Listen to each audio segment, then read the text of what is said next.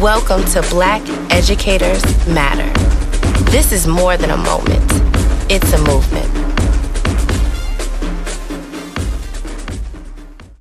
Welcome back, everybody, to Black Educators Matter Season 2, where the theme of these episodes is Black Jubilation. I'm so excited to return to the podcast world with my partner, cousin, co founder, Brooke. Hey, y'all. Brooke. Yay. Black Educators Matter, Season 2. Let me see what we said.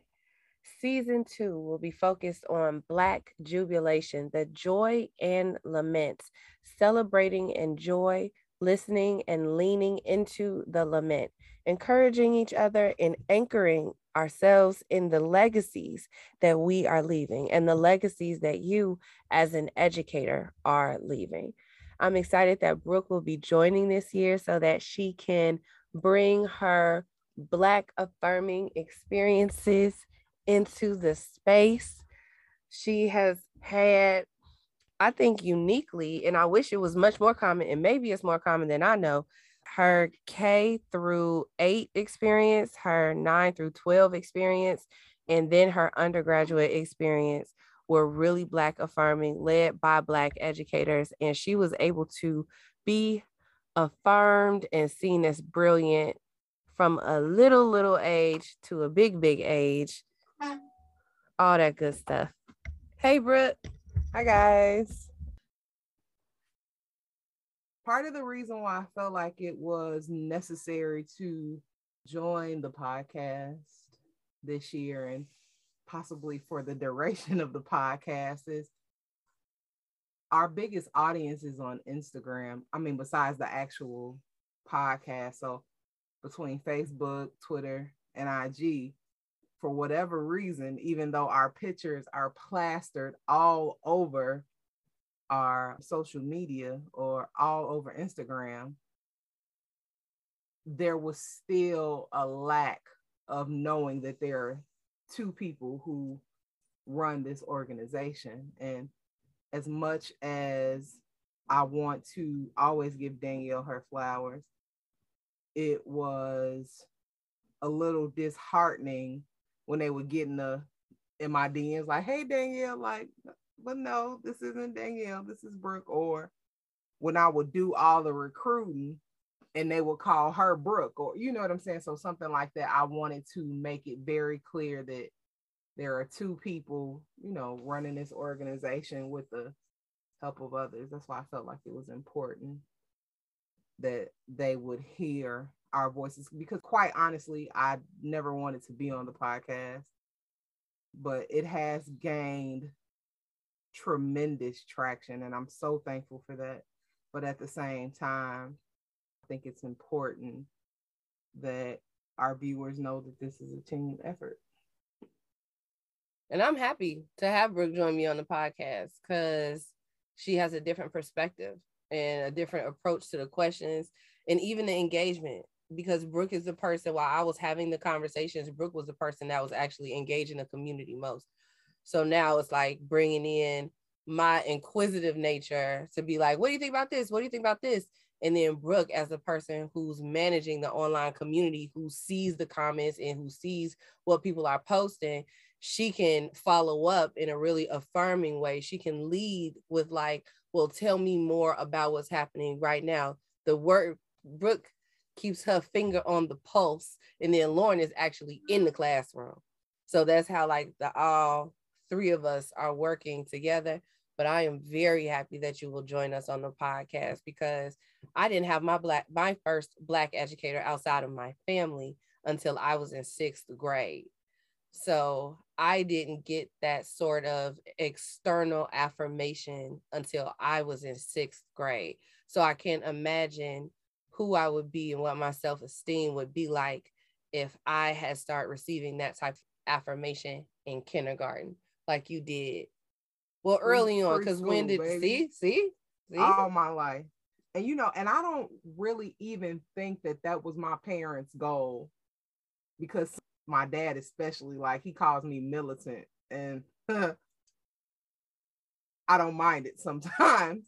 But I don't think that initially that that was their goal to put me in those, you know, black affirming spaces or say, oh, you have to go here because this is what you are. And, you know, don't get me wrong, they didn't not want me to be in those spaces, but that wasn't their intention. So it's kind of like it was a a very good plus.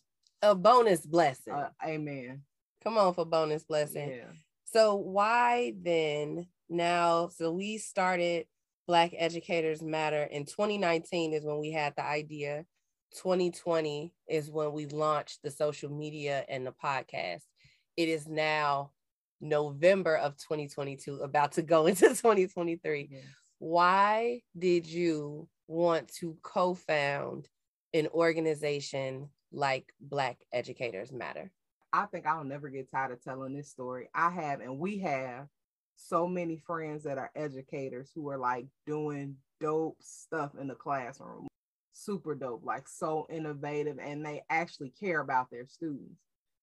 And I'm like, yo, like there needs to be a space to affirm and or reaffirm and encourage everyone like you're on the right path this is what you're doing because you remember that interview that we did early on she was from philly mm-hmm. And she was saying like the importance of a mentor and if i had mm-hmm. a mentor i may i might still be in you know in education yeah by the way i love education i'm now in healthcare so i felt like we needed a space like that and you know they do have organiz- worldwide organizations, but not doing what we were doing. Like I have a cousin who created, she was just moving. So she was invited to do a speech called What to Do When Your Boss is Black. One, she was at the time, I think she was like an assistant principal. She's a principal now, but she was an assistant principal. And ended up giving this speech and I'm like, yo, and this was pre-Zoom days. So I was like, if you get access to this recording, like please let me know. I know so many women who would benefit from this. I have a homegirl who is a principal at a, a grammar school in Texas. We got a homegirl who is assistant principal here. I have another homegirl who's a VP at a HBCU, like literally all of these women, and it's a couple of guys that I know that are doing like amazing work in the realm of education. And I feel like they don't have the support system or they don't see too many people like them in the same spaces. So I was like, if we could create that for them, that would be awesome. So my goal was to do conferences, happy hours, you know, like all the fun shit and then COVID happened. So I wasn't originally ecstatic about the podcast. I'm like, yo, what we gonna talk about? Like, but of course, you know, that's what partnership is. so Danielle ended up knocking it out the park, and here we are, 20,000 downloads later. oh, over 20,000 downloads later. And it's because while Brooke was always focused on the joy and was always focused on like those creating those affirming spaces, I was working in the field as a teacher recruiter and then in human resources and then as a director of employee engagement I had to do investigations with educators. I had to mm. hire educators. I had to create those transition plans for educators. I had to problem solve with issues dealing with educators. So I was used to hearing it. I was used to like having to move from point A to point Z, but now I wanted to actually hear from the educators themselves about their own experiences with education. What was it like for you when you was a kid? What was it like for you when you were trying to break into the field? Because, like you said, Brooke, you were faced with so many barriers in undergrad, you never even really got to begin a full career in education. Mm-hmm. So, for some of our educators who've been on the podcast, some of them went to college declared they knew they was going to be an education major from jump some people were career changers and for the career changers it's like well what were the barriers that kept you from getting in there and now since you are here You were a child experiencing education, you were a student pursuing it. Now you're in the field. You've arrived. How do you feel? How is right. it going? Like, is it everything you thought it was going to be? How did your childhood experiences shape how you approach it? But more than anything, especially after, and we started this before COVID happened, so I can't even say because of COVID. It, we were we were having these conversations in February. Mm-hmm. COVID shutdowns didn't start till March. So it was like, how are you experiencing the work and why do Black educators matter? Do you see a lot of other peers? Are you alone in this space? Do you feel affirmed as a professional in this space? So, having those conversations and creating a safe space for educators to actually process, to actually speak their truth, but to hear from their peers as well. One of my favorite parts is getting text messages from my friends who talk about how the episode of the week inspired them or made them feel Aww. good or like they felt seen and acknowledged. So that was it for me. While of course, like the fun stuff, like the conferences and the parties and the happy hours, all that stuff would like would be super fun. I wanted it to be like um, a therapeutic and cathartic experience for those in the field. I also wanted to encourage the next generation to pursue careers in the field because there is a teacher shortage period. And it's on the decline as far as careers. You know like people aren't actively pursuing it. Although i do think because of covid and what has happened there might be a resurgence of people maybe feeling like they're called to the classroom because they have seen what's happening but yeah, and ultimately I lost my job. So I got mm. laid off as the director of employee engagement. And I was like, you know what? If if I'm not doing it, I can't, I cannot guarantee that there will be somebody saying thank you to these educators. Mm-hmm. I know what it is to be human resources. I know what it means to be employee engagement. Those can be the same, but they also are different. So I know you're gonna get your payroll. I know you're gonna have your benefits, but is anybody gonna be like, thank you? Is anybody to be like, I see you and I appreciate you?